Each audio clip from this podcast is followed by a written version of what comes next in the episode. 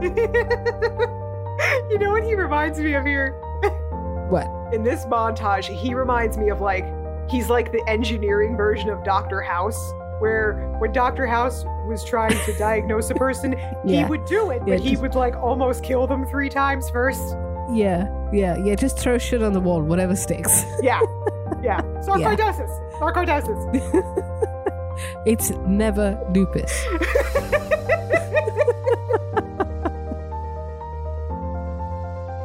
Welcome back, everyone, to Iron Man Already in Progress. A movie we love so much we needed 2 episodes to do it proper justice. When we last left Mr. Stark, he was having a bit of a rough day, to say the least. Yeah, just a tad. Not the best. Well, at least he got himself a new toy. That's true. That makes up for everything. So now once he's out of harm's way, Tony is walking around through the desert. Have you ever seen the movie Rat Race? No.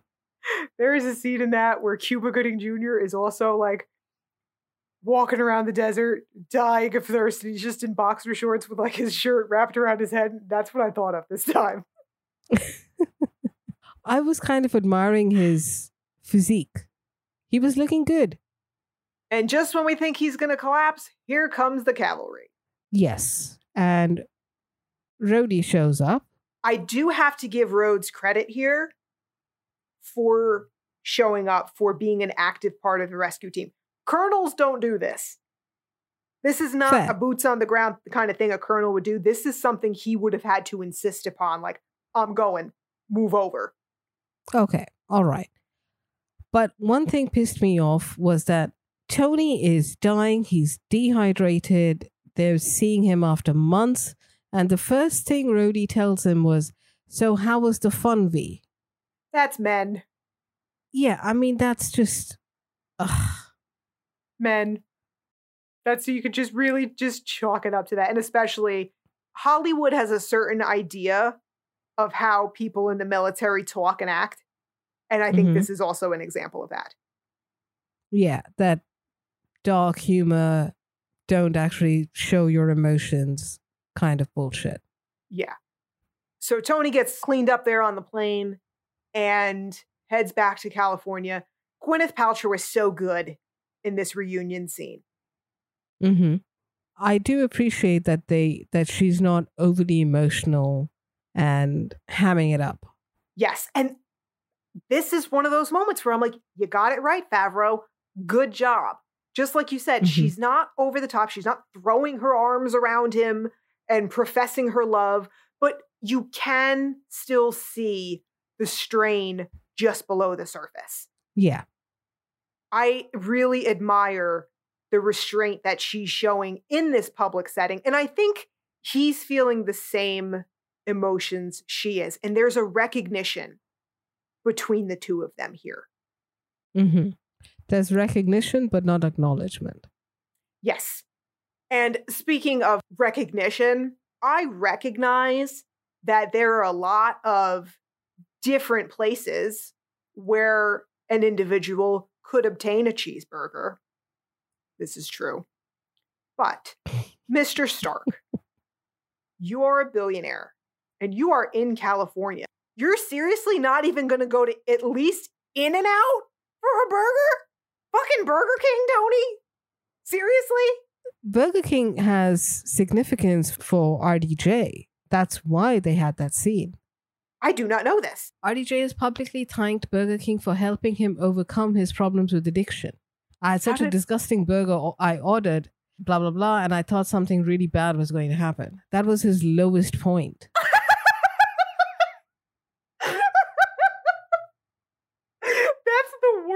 Endorsement I've ever heard for a product.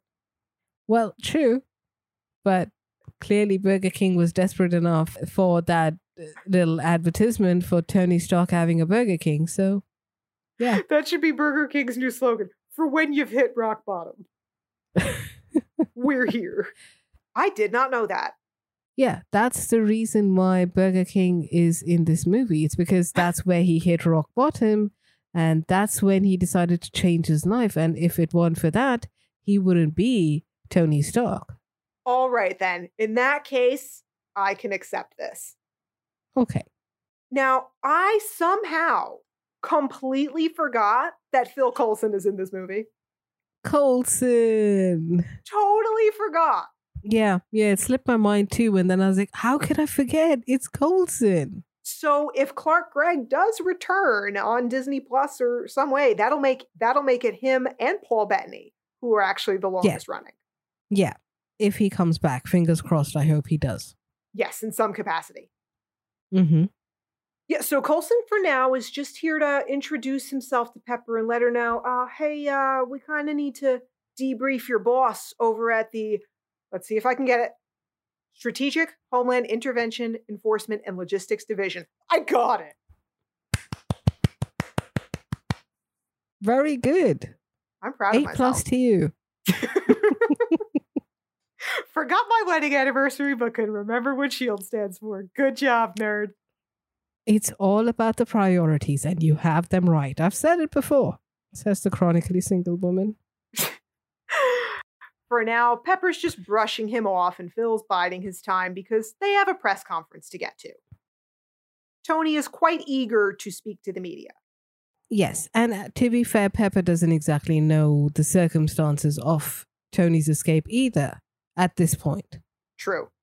So Tony heads for this press conference with his burger. And again, here we see, and it's great deliveries by Downey. He glosses over it. He's kind of flippant about it, that he never got to say goodbye to his father. Correct. But it has a lot of meaning. It really does. Especially because we know they didn't leave things on the best terms in that moment. Right. And he does a little bit of, toning, if you will.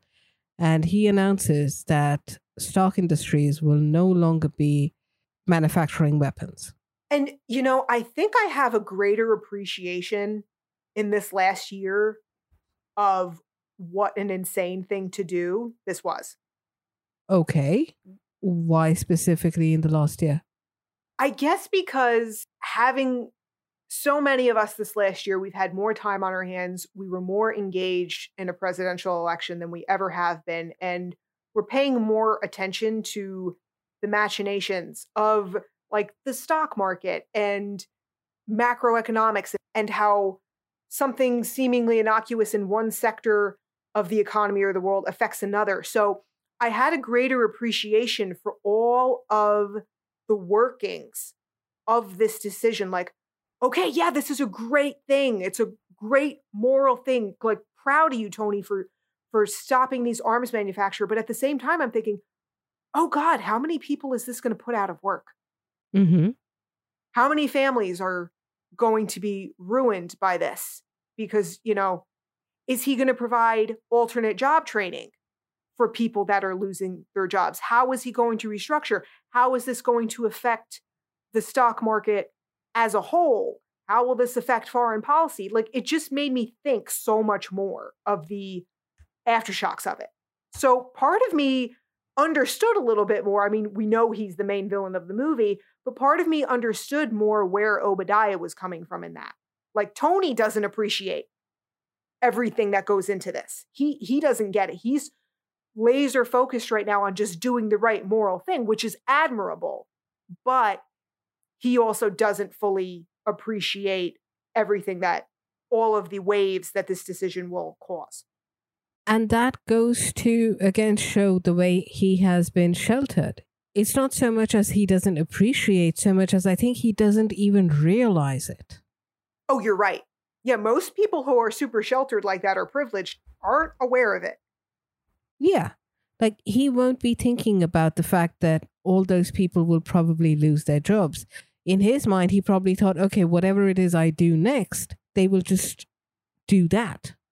Yeah, Tony's a big idea man. He's not a detail man when it comes to Correct. This sort of thing. He's a detail guy when it comes to his work, but that's it. Yeah. He knows what he's good at, and that's all he bothers to know about. And Obadiah is right that you can't just make a decision like that without consulting anyone. And yes. To be fair, from a business perspective, they say later on that Obadiah and Tony are the majority shareholders. So yes, they can railroad the rest of the the shareholders and make this major change. But he still needs Obadiah's share in order to do that. Right. All Obadiah has to do is say no, and that's it. They'll still continue doing what they need to do. Right. And, you know, it's funny. We talk about Tony being so charismatic and charming. He's a lousy businessman, but he's also a lousy politician. Oh, yeah, absolutely.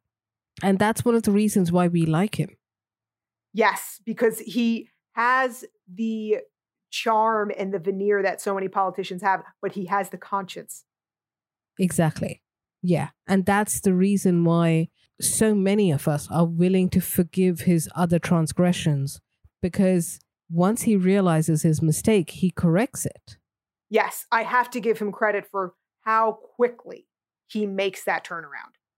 Mm-hmm. And one thing that really struck me was that he said that, and I saw that I had become part of a system that is comfortable with zero accountability.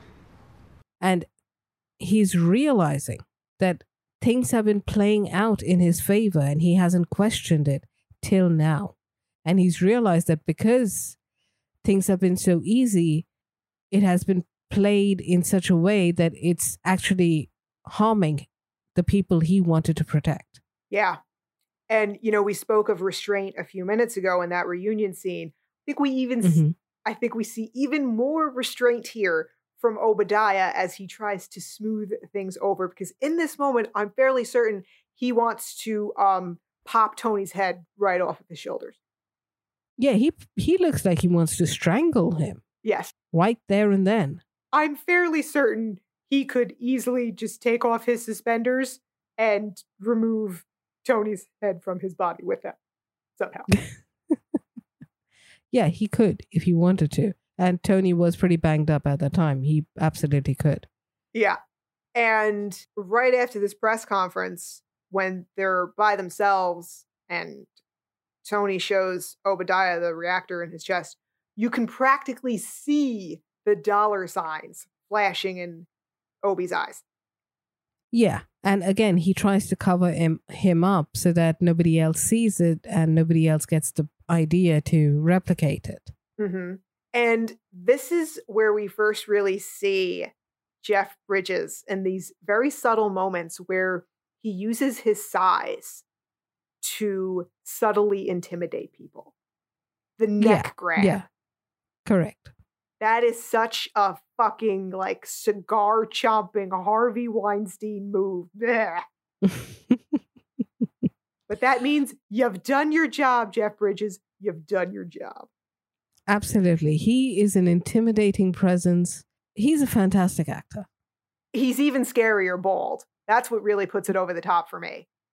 Yeah, true. He is. And it goes to show that he's done this before, like the way that they're behaving, the body language. For Tony, this isn't something that is new. Yes. It's quite possible that Obadiah has done this before, has put his arm around him. To Tony, it may seem like he's doing this as a comforting or like a fatherly gesture. Mm-hmm. But in Obadiah's mind, he's trying to intimidate him. So we head back to Tony's house, and God, oh God, why do we have to be watching Mad Money with Jim Cramer? Yeah, I have a question over here. Is that an actual show? Yeah. And does this guy actually scream like that? He did, yeah. He hasn't been on the air for a long time. He made some very poor recommendations, we'll just say, and was fired. So, hold on. A guy screaming like that, like a lunatic, people actually took financial advice from him?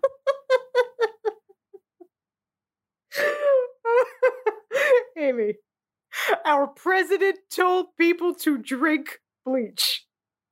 Do you really think it's that crazy that people would have taken advice from Jim Cramer, financial advice? Look, I know that the Wall Street Bets thing is a whole different thing going on, but people actually listen to a guy like that? Yeah. For stock advice? Yeah. Amy, he's a white guy who claims to know stuff about money, who's on TV and must be some sort of authority. Yes. It's the same reason people listen to fucking Dr. Phil still. I worry sometimes. I really worry. You should. So yeah, apparently this screaming lunatic is telling everybody to sell stock industry stocks, which will definitely lead to the stocks falling. Yeah, this is why Jim Cramer was fired. He had no idea what he was talking about. Pepper is just minding her own business, trying to salvage this company that is now on fire, you know, doing her job. Yeah, and trying to salvage her hearing from that screamy guy. Yeah, and doing Tony's job on top of her own, as she's been doing for a number of years now. Mm-hmm. But Tony requests her presence downstairs. Yes, he needs her small hands. This is one of the best scenes in the movie. Even though it makes me cringe and it's super gross, it is so well done. Yeah, it is. It's well done. It's a very important character moment for both of them. Yes. And I just want to say, for the record, I would not do this for my husband. I'm sure he'll be very happy to hear that. Hey, he told me. It's only fair. He told our cat that he's not going to give her insulin shots if she gets diabetes. He said, I wouldn't do that for mommy, so I'm not going to do that for you. Solid marriage we have. Yep, that's right. 11 years. 9 years. You got 3 years wrong. Yep. I'm the last person to comment on anyone's marriage. So, yeah. So basically, Tony's got himself into a little pickle here. Mm-hmm. He needs to upgrade his core, and he obviously can't do it himself because digging into your own chest, you know, it's difficult, and you can't really see what's happening inside. Fair enough. So he needs Pepper to basically pull out the core and put in another one. Yeah, I think after this movie came out, a lot of personal assistants started reviewing their job descriptions just to make sure this wasn't listed under official duties. I will say this, though, that the CG of her putting her hand inside his chest is very well done. It looks very real. It's so gross. Well, it kind of, I mean, I suppose putting your hand in someone's chest is gross, but it's done very well. And especially when we see the behind the scenes, it's basically just a green little piece of cloth on his chest, and they did everything else with it. Very well done.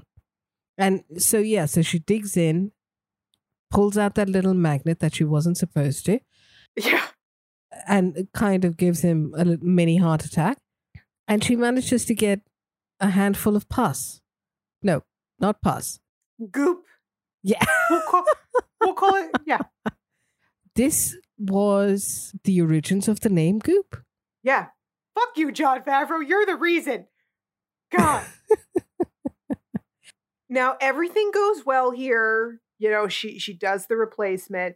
But if I'm her, I'm smacking the shit out of Tony once that thing's in there. She probably wouldn't want to do that because smacking him with all that goop on her hands would just spread it all around, and it's smelly and it's just messy, you know. I think his plan was, I need her to do this and I can't give her time to think about it. Yeah, essentially. Yeah, he was trying to railroad her into just do it. All right, so now that Tony's all tuned up. I do like the line that she tells him that I'm never going to do this again for you or something along those lines. And he says, I don't have anybody else. Yeah. And that is the first time we see him actually acknowledging that he is a very lonely guy. Mm-hmm. He's not alone by any standards, but he's lonely. Yeah. And I think this is the first time he's realizing the difference between being alone and being lonely. Yeah. So now that Tony's all tuned up and ready to go, he's meeting up with Rhodey over at the hangar. So Rhodey is still trying to grapple with what Tony has done as far as Stark Industries goes, because Rhodey is the Air Force liaison to the company. So this impacts his job too. Yes, absolutely. His job is basically to get the weapons. And if the weapons aren't coming, he's in trouble. So he's caught here between being a friend and being a military officer. And while I understand it is difficult to reconcile these two things, the way he handles this makes him a really shitty, unfeeling friend. Yeah. And this is why we don't like Terrence Howard's version of Rhodes. Yeah, this is the point where it could have gone either way. He could have been an understanding friend, but constrained by his job. Instead, he went with, you're not that important to me now that I don't get what I want from you. Right. As if to say you were just a means to an end. Yes. I think, yes, that's Terrence Howard's interpretation of the character, but I also think it's intentional in order to make it seem like Tony is more isolated. Could be. Yeah. So at first we do see that Rhodey is interested when Tony tells him he has this whole other plan and this idea. And then the minute he realizes that it's not for the military, he loses interest. Right. So Tony heads back to his lab to start designing his new suit, while simultaneously the 10 rings are scouring the desert looking to collect pieces of Tony's original suit that he used to escape the cave. Right. And this whole montage that we get is, it's fantastic. I love every moment of it. Especially one of your favorite characters.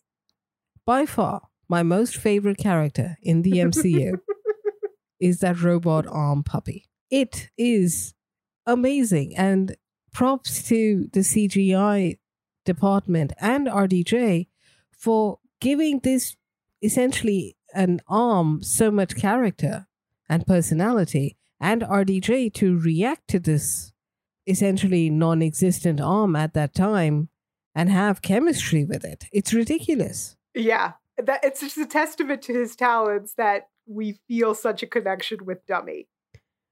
Yeah. And we even feel sorry for Dummy. Yes, we do. And they purposely do use certain noises in order to give it that personality.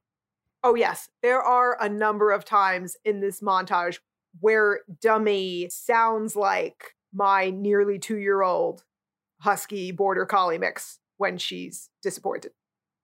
Yeah. And I do love the testing scenario, especially when the first test, he just goes slam straight into the ceiling. You know what he reminds me of here? What? In this montage, he reminds me of he's like the engineering version of Dr. House, where when Dr. House was trying to diagnose a person, he would do it, but he would almost kill them 3 times first. Yeah. Just throw shit on the wall, whatever sticks. Yeah. Sarcoidosis. It's never lupus.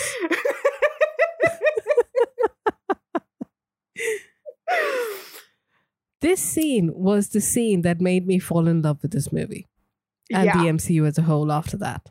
The one where he just slams himself in the ceiling.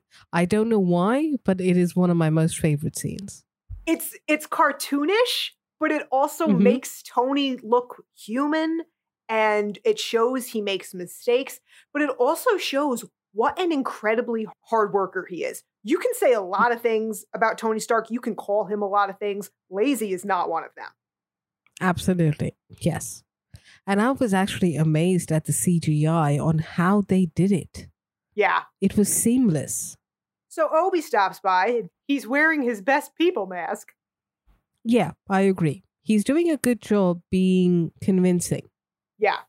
So he's there to tell Tony that the board of directors of Stark Industries wants to lock him out, claiming that he is mentally unstable, that he has PTSD after his ordeal in captivity.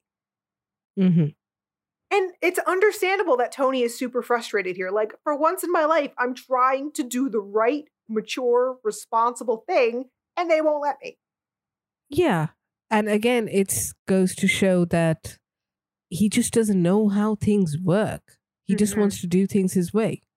Yeah, you're right. He really doesn't understand that there are steps that have to be taken. This could have been done. He could have made this decision in a properly structured plan over time to phase out weapons and to phase in something else. But Tony is a bull in a china shop. Yeah. And he's an all or nothing guy. And he didn't know any other way to do this. And also he was so horrified by what he saw. He's like, no, immediately has to stop. Shut it down. Yeah. And I see where he's coming from, because in a lot of situations like this, when you say, okay, I'm going to compromise and I'm going to do this gradually, everyone else has vested interest in keeping the weapons program alive. You're right. They would eventually try to wear him down, or over time, people, human beings have a tendency to say, okay, it wasn't all that bad. It's kind of like what we're going through right now. We're going through COVID fatigue. Earlier, it was like, you have to be so vigilant and do this and do that. And after a point, people are just living with it. And yeah. You're tired. Realistically, the way Tony did this was actually probably the only way to do it. Yeah. It's the only way it would have happened. Otherwise, eventually it just would have been like, oh, okay, yeah, sure, that was an idea once. And we also see here that Tony is getting a little more astute in judging character. He does not fully trust Obadiah because he won't let him in on the new suit. Yeah, at this point, I think he doesn't trust anyone except Pepper. Yeah, it's going to take more than pizza to get you in there, buddy. I will say this, though. The pizza looked really dry. It did, yeah. Well, it was probably cold, too. Yeah. I wouldn't want any of that. Probably the reason why Obi gave it to Tony in the first place. Here, have another slice. Yeah, it's shit. Have my leftovers. Here you go. And I also love all of Tony's different threats to Dummy. Yes. He's very inventive. And I have to wonder, like, how many different threats and insults RDJ went through. They probably just let him go a little bit with it, you know? Yeah, I think so. There's a lot of improv over there. And this is what I mean. This is one of those moments when he comes down and he sees that Dummy is about to dose him with the fire extinguisher again. Yeah, he points that finger. I swear to God, It just hit me so hard. That is the same reaction I have when I see my little gremlin getting the crazy eye. When I can see the change, the switch that's about to go off, and she's about to start jumping all over the couch and losing her mind. That's the same reaction I have. Yeah, it's fantastic. Robot Arm Puppy is the best character ever. Yes. So with Dummy's help, Tony finally gets his first suit put together and online and takes his first flight. Second suit. His first real suit. No, he names it Mark II. Yeah, tomato. I don't consider the first one a real Iron Man suit. It's the prototype. Yeah. So yes, he does take his first flight, because sometimes you've got to run before you can walk. Yeah. And again, you know, we said before, Tony is an all or nothing kind of guy to a fault, because yes, this is amazing. It's hilarious, but Jesus, this is beyond reckless. It is. But the danger would have still been there, because we can see clearly he's still trying to maneuver. He doesn't know how to handle the suit. Right. Maybe you should have, like, gone to a gym first, Tony, and, you know, in a large an airplane hangar. Test things out there. We don't need to nearly go into space our first time out. If he hadn't done that, he wouldn't have realized the icing problem. Yes. He's essentially a boy with a new toy here. Yeah, essentially. And it is super fun to do that, to see that. Yeah. This is why, kids, always read the instruction manual first. Ah, fuck the instruction manuals. I'm with Tony on this one. Tony's lucky he didn't shoot his eye out. No, stop being such a mom. Hey, you're talking to the woman who first spent 5 minutes yesterday reading the instruction manual before using her new hard-boiled egg cooker. I am officially ashamed to be your friend right now. So I think the best part of this sequence, though, has nothing to do with the flight and everything to do with the landing. Yes, I'm still processing your last comment, actually. Ladies and gentlemen, this is the 1-year anniversary of the podcast starting and ending. And your job is my tech support. Yes, yes. I cannot make eye contact with anyone else right now. It's just, it's too much. Yes, the landing is fantastic. He thinks he's going to land on the on the roof, and he goes straight down, destroying some of his nice cars. That I felt bad about. All the way to the basement.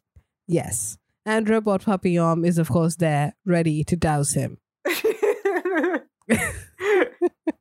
I had to say, you know what, Tony? You had that coming. I'm on Dummy's side on that one. Yeah, yeah, because for all the shit that he gave Robot Papillon, he had to get his revenge some way. Yeah. And, you know, we talk a lot about the trauma in the MCU, what Tony's gone through, and Steve, and God, Bucky, and Wanda, how they've suffered. Can we talk about the trauma that Tony's house endures? This poor goddamn house suffers more than anyone. Yeah. Yeah, it does. It does. Well, at least he has the money to repair it. So that's good. Yeah. I am very heartbroken about the cars, though. He singed them, and then he crashed into them. So then Tony finds a present waiting for him on his desk. It gets me every goddamn time now. Damn you, Marvel. Yeah, yeah. Marvel is good at that, aren't they? I'm still dealing with WandaVision. I'm potentially... And we'll know by the time we release this on April 4th, I'm potentially getting ready for Steve's funeral. And I now have to deal with proof that Tony Stark has a heart. This is also a really good plant, actually. Like, the best plants in a movie are things you don't realize are plants. Yeah, it seems like just a simple emotional moment, but it's so much more than that. Yeah. And you know what? All of this made me realize I miss a lot. Even though it's been a while, even though it's been since Age of Ultron, I do miss Jarvis. Yeah, yeah. He was very sassy. I like that about him. I literally have in my notes, I miss sassy Jarvis. While Tony is admiring his new present, the 10 rings are attempting to duplicate Tony's suit out in the desert. Yeah, and all of them combined are not being able to figure it out. Yeah. They do a good job of reminding us that the terrorists are still in play, you know? Yeah. Although I really do wish that they would have given the head honcho something to do besides just twirling his ring. Yes. I think they gave him the ring because he didn't have a mustache. Yeah. That's fair. And now... it's time to go to a party. Yeah, so Tony wasn't invited to his own party. Yeah. And the best thing that he could figure out to do was to crash it. Yeah, I mean, I think that's a logical choice. Yeah. You know, when he does go to the party and he gets out of the car and the valet is there, I had this one brief moment of panic where when he gets out of the car and he's so close to the valet to give him the keys, I was like, he's not wearing a mask. I have had those moments too, watching things recently.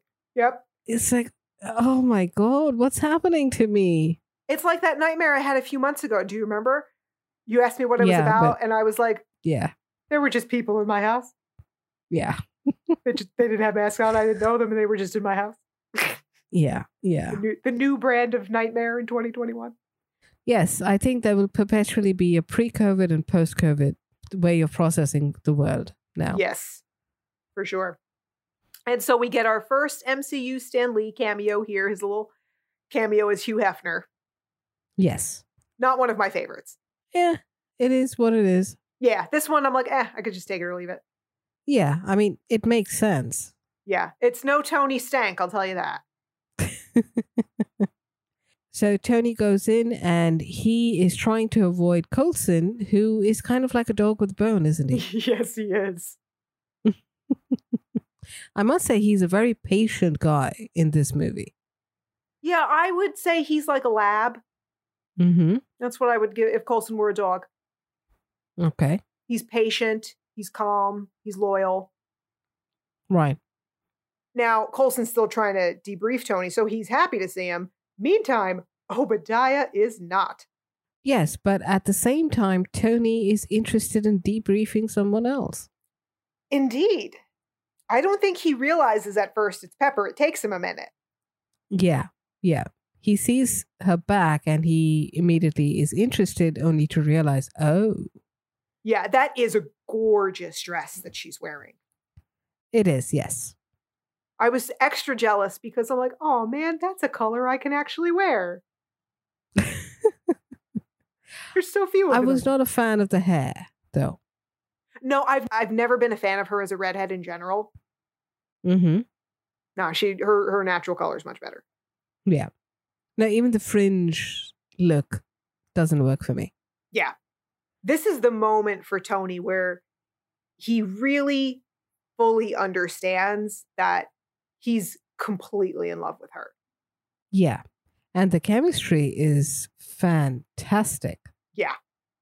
And it's a common trope, yes, but I think it works very well here that it took a serious trauma, being kidnapped and almost dying, to wake up and realize how he felt about her. And like, it's a common trope because it's true. This is the kind of impact that trauma can have on somebody's life. True. And I also think that there's another trope in play over here of the ugly duckling suddenly turning into the beautiful swan. All this time we've seen Pepper in serious, although, you know, looking fairly attractive, but business attire. And this is the first time we see her literally and metaphorically letting her hair down. Hmm. And for Tony, I think he knew he had feelings for her, but he didn't want to look at her in that way till this moment. Yeah, because he knows he can't live without her. Right. And he knows that if he had sexualized her in his mind, he wouldn't have been able to continue working with her in that way. It was a defense mechanism. Yeah, but in this case, he couldn't deny it anymore. Yeah. So he asks her to dance. Yep. And she's quite uncomfortable with it. This is also one of my favorite scenes in the movie. Mm-hmm. For a number of reasons. I think it's super relatable for a lot of women in that she's freaking out. Like, you don't understand. I'm a woman. I work for you closely every day. You're my boss. Like, do you not understand how everyone is looking at me right now? Yeah, that's true. She has a point. And he will not understand that. Yeah. No. And I also love the fact that she admits she forgot to put deodorant on. We've all had that moment where we're in the car on the way to someplace. Oh, fuck. Yeah. And then it just makes us more nervous. Like, if only we just hadn't even realized it, we would have been okay. Yeah. And then that makes you more sweaty. And then it's all a chain reaction. Yes. It's amazing, the dynamics of this, because these are two people who literally live in the same world. She works by his side every day. Nonetheless, they also simultaneously occupy two different worlds as female employee and male boss. Mm-hmm. And it's more apparent because for Tony, he has never worked for someone else. He doesn't understand office politics in that way at all. Right. And that's why I can give him a break on this, because it's not something he's doing on purpose. He really just has had no experience with it. Yeah. So things are getting a little heated here and they both agree. Yeah, we need a drink. So Tony heads over to the bar. And I think this scene is also indicative of the changes Tony's made in his life. Pre-Cave, Tony wouldn't have batted an eye about this. He doesn't remember Christine's name. He wouldn't have cared. He would have made more flippant jokes. But post-Cave, we actually see him wince. We see a little shame on his face for not remembering Christine's name. Yeah. And it also seems like kind of like a blast from the past for him, because that's like a whole different lifetime. Yes. Yeah. And it has been a fair amount of time too. Yeah, it's been a couple of months. So in terms of sheer time, going by, it's not too much, but his experiences have changed him. Right. It's almost like a lifetime of experiences within like 3 or 4 months. Yeah. So she is pissed because she's got some pictures that indicate Tony's weapons are still finding their way into the hands of terrorists. Yeah. And again, she is the connection to the real world because, again, he saw the real world. He wanted to change things. And he, again, ended up going back into his cocoon with the Iron Man suit. Right. So she made him realize that just because you announce something doesn't mean it's happening. And it hits Tony extra hard, too, because the village this is taking place in, she says it's Gulmira. That was Yinsen's hometown. Yes. So it's extra impactful for him. And knowing full well that it is the same terrorists doing this again. And forgetting about poor Pepper waiting for him up on the roof. Yeah. Yeah. But then she's probably used to that kind of behavior from him. Yeah. Tony heads straight out to deal with this situation and runs into Obadiah and was like, dude, the fuck's going on? Right. And that's when he realizes Obadiah is not what he seems to be. Yes. Obi is the one who locked Tony out of the board. Ostensibly to protect you, Tony. Mm-hmm. Although he's letting that facade slip a little bit here. Yeah. It was smart for Obadiah to do this in front of the press. When Tony went and confronted him, Obi was speaking to someone, but he said, okay, come here, let's take a picture. And while the press is taking a picture, he dropped his bomb, knowing that Tony would not be able to react the way he wanted to. Right. Again, master manipulator. Yeah.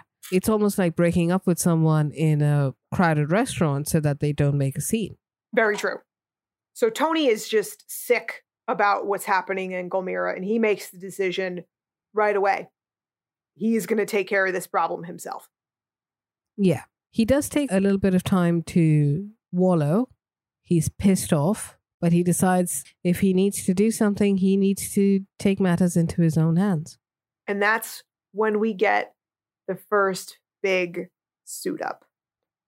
Yes. Oh, it's awesome. Awesome. It is absolutely awesome. Always will be. Yep. This is one of those, again, iconic moments that's always impactful. So Tony makes a beeline for Gulmira, where innocent people in this village are being rounded up by the 10 rings. And Tony prevents a slaughter. Yeah. He very efficiently and effectively manages to get rid of all the terrorists without harming any civilians. And he leaves the one terrorist for the victims to deal with themselves. Yes. And my first thought here was desert justice, like frontier justice, at which point I thought, Krista, you have got to get out of Texas. It's happening soon. I don't know exactly when, but by October, I will be the fuck out of here. It can't come soon enough. Congratulations. Thank you. And just as he is taking off, an anti-aircraft missile hits him. And once he hits the ground, the tank decides to shoot at him again. And in retaliation, he sends a very tiny little ping to that tank and just walks away. Yep. And that huge explosion, and he's walking away like a fucking badass, is, again, one of my other favorite scenes of the movie. Yep. So Tony's pretty happy with the way things went. Time to head home, except whoops, that's right, you're an aircraft, an unfamiliar one, in a place it shouldn't be. There's consequences for that. Yeah. And the U.S. Air Force is about to blow Tony out of the sky. This is something he didn't really think through. No. And to be fair, that is how scientists work, trial and error. Yeah, but they're usually a little more cautious. Well, yeah, that's because Tony is, well, Tony, he thinks he knows best. Yeah, and this is pretty funny. Tony's fast talking with Rhodes on the phone, trying to talk his way out of this. Yeah, without actually telling him what it is and where he is. Till he reaches a point where, okay, if I don't say what's going on, I'm going to die. Yes, and Rhodes is also doing his own doublespeak here because he's complicit in this, he realizes. And he's trying to play both sides of the situation to cover his own ass. Well, till that moment, he wasn't complicit. He had no clue what was going on. Put it this way, based on the duties and obligations of his job, you could argue it. He's at least going to be in some deep shit. So here's another moment, have a shot, everybody, where James Rhodes should be court-martialed. Enjoy. So one of the pilots is forced to eject because Tony's grandstanding here. And yeah, Tony, yeah, you better save him. Yeah, so his chute wasn't opening, but Tony went down, helped him, saved his life. And it was all chalked up to a training exercise gone wrong. Of course. And that guy who was forced to eject, he will never pay for a drink the rest of his life. Okay. He will be dining out on that story for eternity. Mm-hmm. In this watch, this one also scared me after this last year of how many times have we heard this in real life that something was just in training exercise that was a mistake. How much do we actually know? And that's part of the point, I know, is how much of what we think we know is actually the truth. Yeah, true. That's I agree with you 100%. Yeah, it's more than a little terrifying. It is. Yeah, so when Rhodey's making this little press announcement here, we have Obi watching things unfolding. God, is there anybody who can look that menacing just sitting on their couch in a bathrobe? Yeah, I know, right? That's his power. Like maybe Alan Rickman? I don't know. R.I.P. Yeah. Yeah, Jeff Bridges did a wonderful job. He doesn't say too much, but his expressions are good enough to... Yeah, and his physicality. He doesn't have to say much. Yeah, absolutely. So Tony gets back to the house to a furious assistant.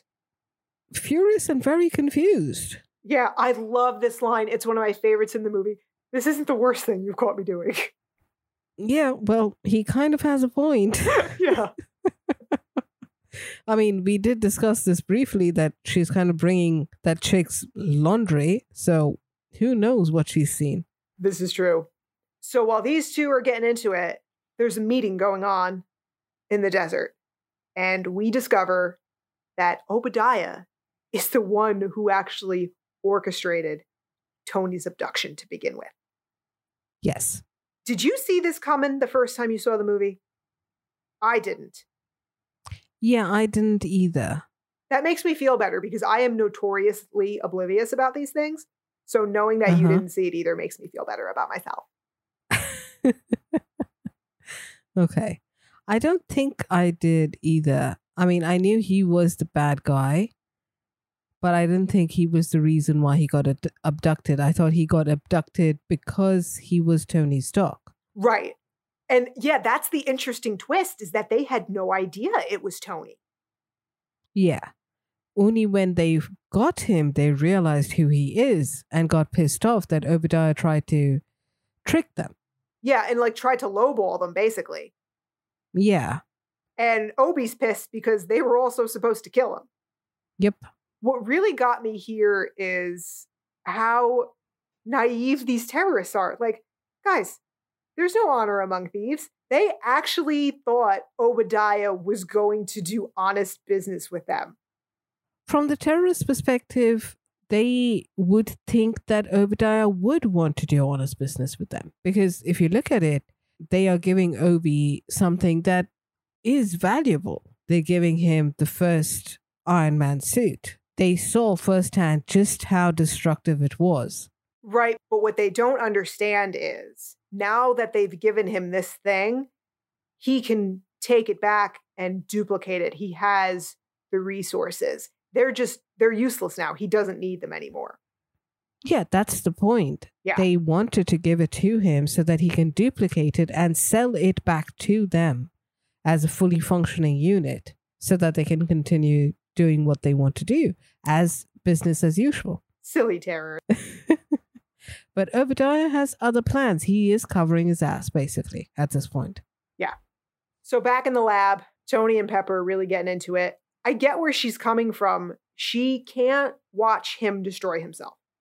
Yeah, I agree. I understand where she's coming from, and I also understand where he's coming from and why he would lash out at her the way he did.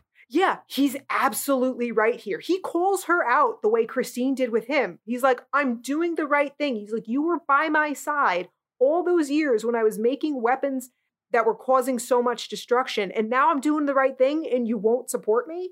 I get it. Yeah, true. And in a way, you could say that she is more complicit because she knows what's happening. Yes. In the business. Yep. You're absolutely right. And this line here, it's so simple and it doesn't seem like it's a big deal. But for Tony Stark to say, and you can see him, Downey is so good here. You see him just wince a little bit when he says, I know in my heart that it's right. That is not an easy thing for him to say. Yeah. Yeah. This is the first time he is laying the cards on the table, being 100% vulnerable to someone else. And Pepper understands that about him, that that's what she's seeing in this moment. And that's why she agrees to help him. Yeah. Not because he's her boss or she's duty bound or she's in love with him. It's because she knows he believes 100% in what he's doing. Yeah. And I got to give Pepper credit too. That woman has serious guts.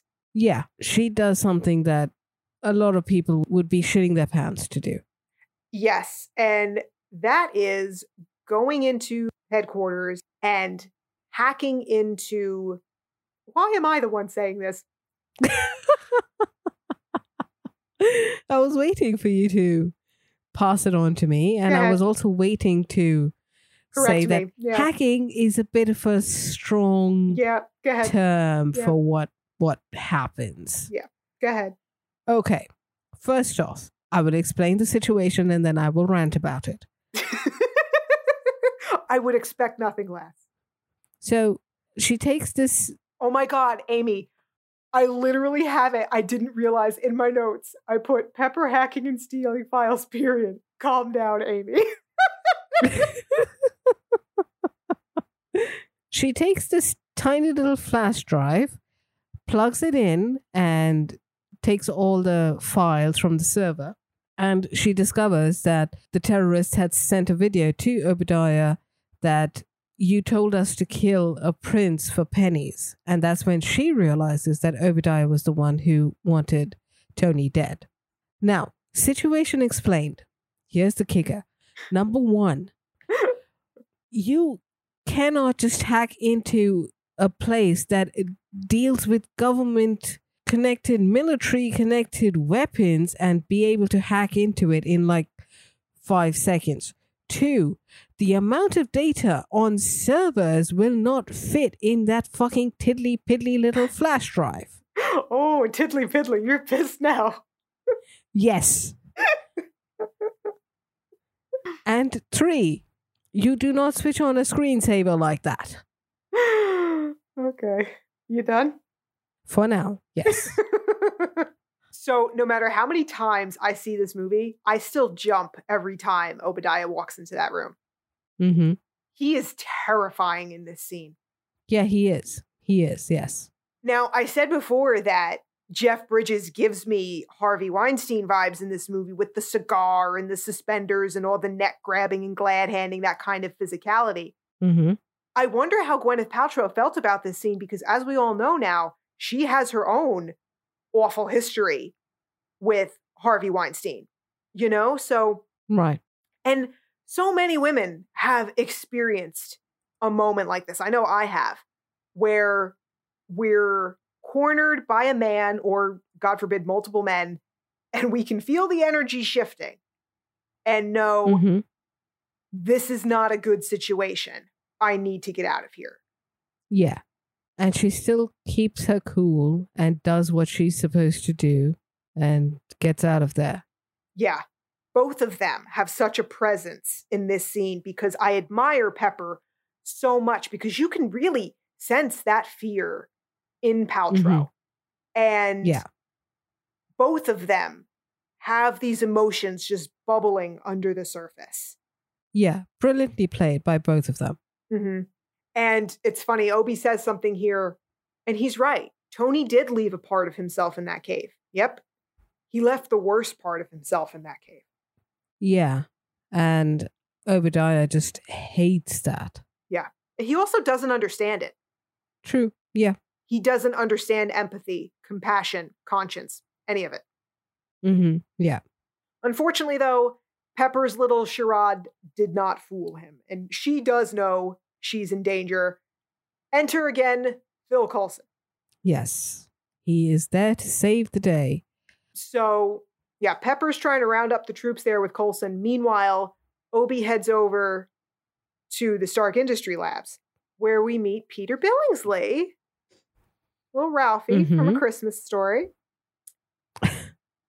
He's one of the scientists here. And if you remember in Far From Home, he is that same scientist. Yeah. Yeah. That's a nice callback too. It really is. He's trying to replicate the core and can't do it. And that's when we get that incredible thunderous line from Jeff Bridges. Tony Stark was able to build this in a cave with a box of scraps. Yeah, that is fantastic. It is. And the way he just looms over this guy. Mm-hmm. Hulking, you know? Yep. Mm-hmm. And Billingsley just has a great comeback. He doesn't get upset. He just stays nice and calm and says, matter-of-factly, sorry, I'm not Tony Stark. Yeah. Truer words have never been spoken. True. And that's when Obadiah decides enough is enough. He's going to take matters into his own hands. Yeah, that scientist, I don't think he even ever gets a name. He's lucky that Obadiah didn't strangle him just out of sheer rage right then and there. He could have. How long do you think it must have taken him to write out his resignation letter after that? Because when we do come back to the same space, nobody's there. It's probably like a mass walkout at that time.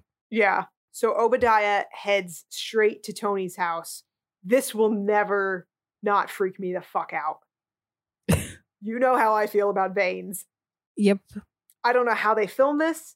It's CG. I know, but like, I don't know how they do it. It looked so real, this neurological device that Obi uses on Tony, and it literally just looks like his life force is draining away. Yeah. His ears are bleeding. And he's getting paler.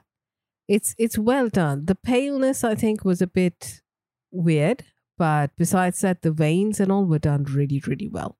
Well, I mean, I think the paleness works because that's the blood draining out of his face, you know? Yeah, true. So that's something that could so easily look cartoonish or just true, poorly done in general. But they really took the time to make it look realistic, and the scene is better for it. There's more of an emotional impact when it looks real. Absolutely, because if it didn't, it would distract from what's actually happening. Right. So Obi removes the core from Tony's chest, and that look on his face that he is just delighting in watching Tony slowly die. Yeah, because he's been wanting that for so long. Yeah, absolutely chilling. Yeah. And he's finally just let go of all his pretenses. Yes. Taking that people mask off. It was getting damn itchy under that thing. Yeah. It's almost like he's freeing himself at this point. Oh, absolutely. When he's hitting Tony. Yeah. And credit to RDJ here. He doesn't say a word, but says so much with his eyes. Yeah. Especially when Obi says he's about to have Pepper killed. Yep. That's the moment. Again, almost seems like Tony doesn't know what to do. He's giving up. And then when Obadiah says this line about probably killing Pepper, that's when you can see that spark coming back, that he knows he has to do something. Yeah. So Pepper and Coulson are gathering the S.H.I.E.L.D. agents Rhodes is heading over to Tony, but it's Dummy who actually saves his dad. Yeah. Gives him the call so that Tony can take it, put it back, and get into the suit.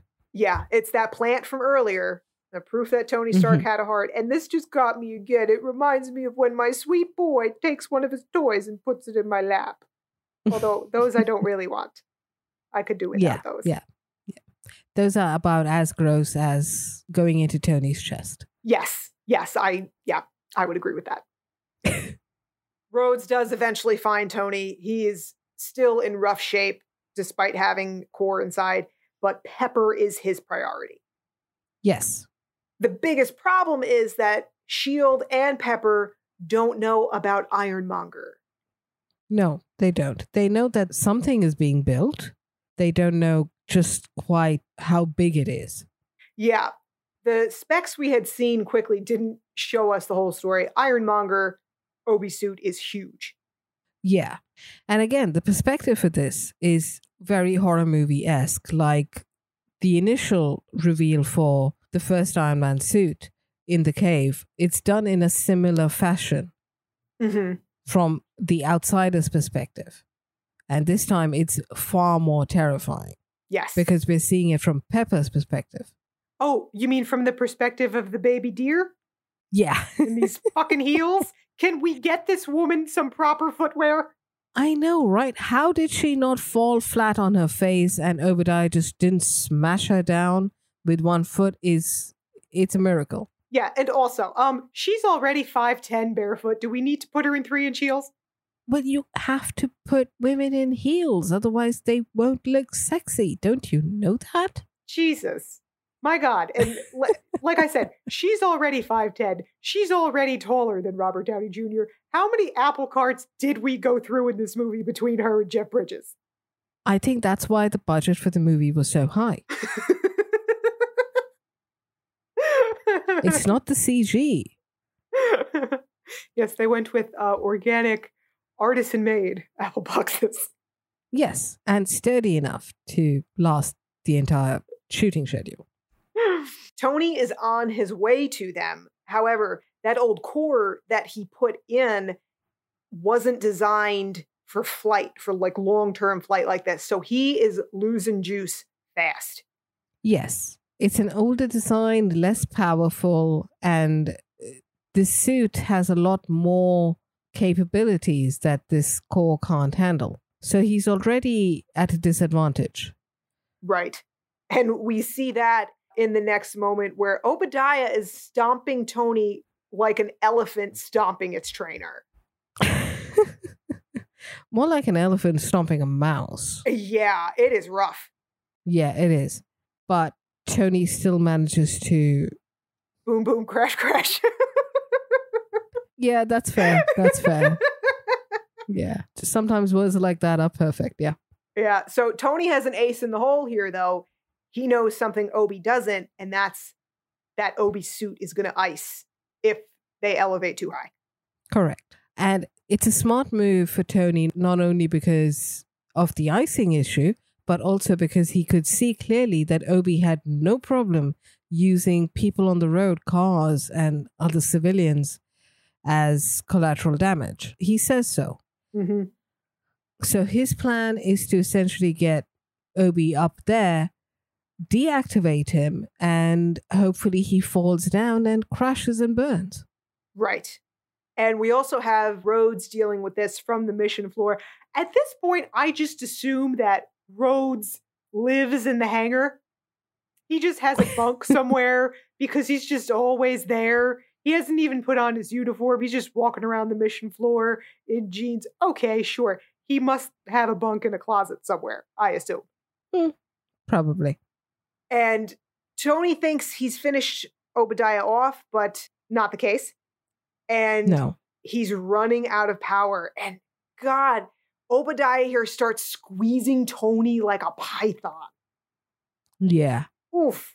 That's rough. And the sparks and the crushing, but it's well done. It is. And so is Tony needing Pepper to get the job done. Mm-hmm. Yeah. I like this one bit during this fight sequence. Tony jumps onto Obadiah's back and he pulls out something, and then Obadiah's optical connection gets broken. But that part where Tony is on Obadiah's back, it reminded me a lot of Spider-Man. That's a very Spider-Man move. Yes, you're right. So Pepper does what she needs to do in order to overload the core, the big one. Yes, while Tony is setting Obadiah up to be blown sky high with it. Right. And of course, we get our villain monologue in that. Of course, it's Jeff Bridges. You order a villain monologue when you hire Jeff Bridges. And at the right time, Pepper is ready to go. Tony is still in harm's way, but he still tells her, just blow it up. Yeah, blow the reactor. He's willing to sacrifice himself. Yes. So she does. And Obadiah is destroyed, we think. Yeah, destroyed, I think, is the right word because it's a little murky. He's neutralized. It's covered up with a nice cover story. Yeah, S.H.I.E.L.D. does do that. S.H.I.E.L.D. covers it up. Yeah, one of S.H.I.E.L.D.'s many talents. That's, I think, their primary talent. Yes. They put a shield in front of the truth. You are tired. Yes, I am. We're back preparing for another press conference. Coulson provides Tony with his quote-unquote alibi that he never has any intention of saying. I think he does for a moment, but then Tony is Tony. He can't not be in the limelight. Yeah, I think he deludes himself into thinking that he considers it. Yeah, he was trying to be the responsible adult. That didn't work. Rarely does. Yep. And, you know, you can always count on Pepper to throw a metaphorical glass of cold water in Tony's face. Mm-hmm. Because he totally forgot he left her alone on the roof. Right. She's not letting him off the hook for it either. Yeah, but she's not, like, nagging him about it either. Right. Which is worse, trust me. In a relationship... She's getting all the points for that. She's getting extra points for not being mad about it because now he's got to feel extra guilty. Mm-hmm. That's how it works. Trust me. Yeah. 9 years. Yeah. I'll take your word for it.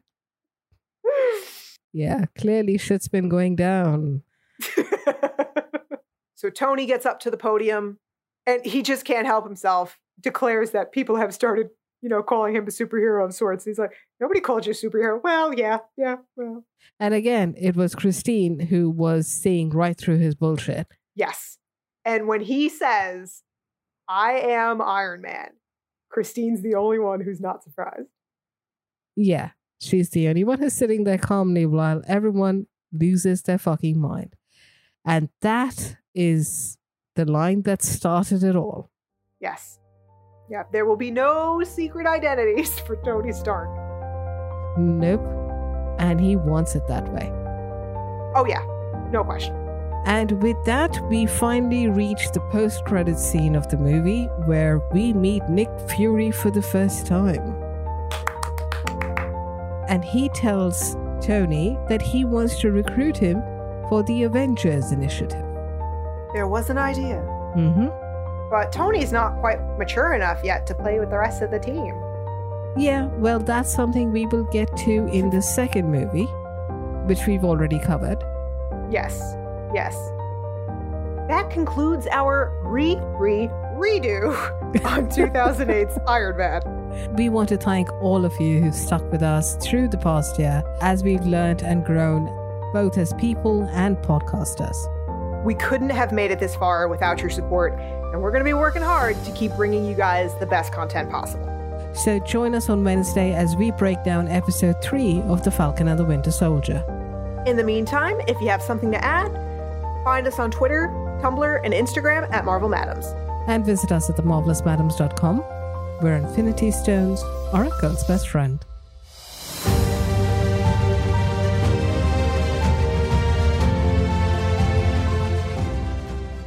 I didn't even try lassoing her this time. I didn't want to go back for the leash. I just started throwing treats at her. And eventually she cared more about the treats.